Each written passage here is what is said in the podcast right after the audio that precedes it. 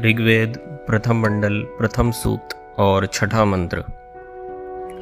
यदंगदाशुषे त्वमग्ने भद्रम करिष्यसि तवे तत् सत्यमंगिरः पदार्थ, हे अंगिरह ब्रह्मांड के अंग, पृथ्वी आदि पदार्थों को प्राण रूप और शरीर के अंगों को अंतर्यामी रूप से रस रूप होकर रक्षा करने वाले होने से यहाँ अंगिरह शब्द से ईश्वर लिया है।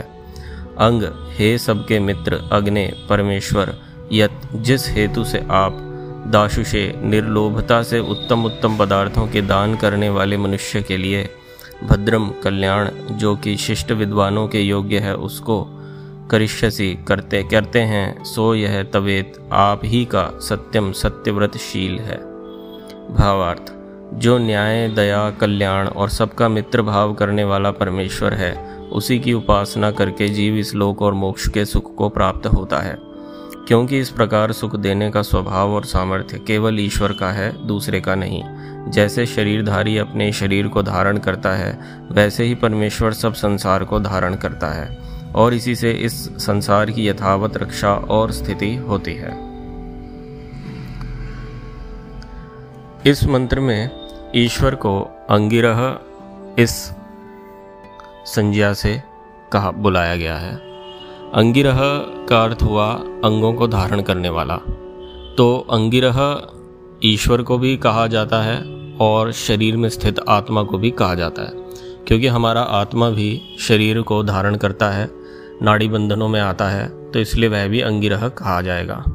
ठीक उसी प्रकार से यह समस्त विश्व ये समस्त ब्रह्मांड, इन सबको चला के रखने वाला प्राण के द्वारा वह परमात्मा परमेश्वर है।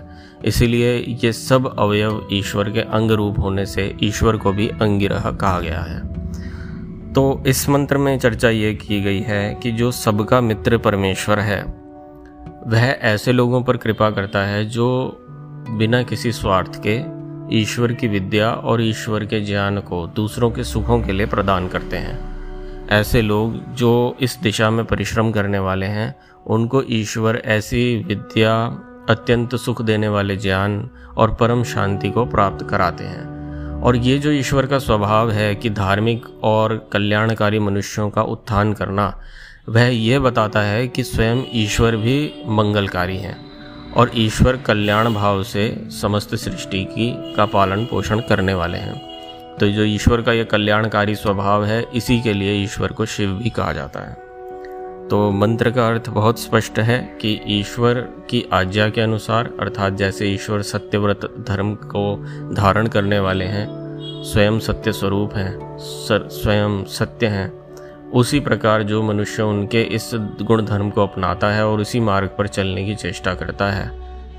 उसी व्यक्ति को अंत में सुख और विजय की प्राप्ति होती है। ओ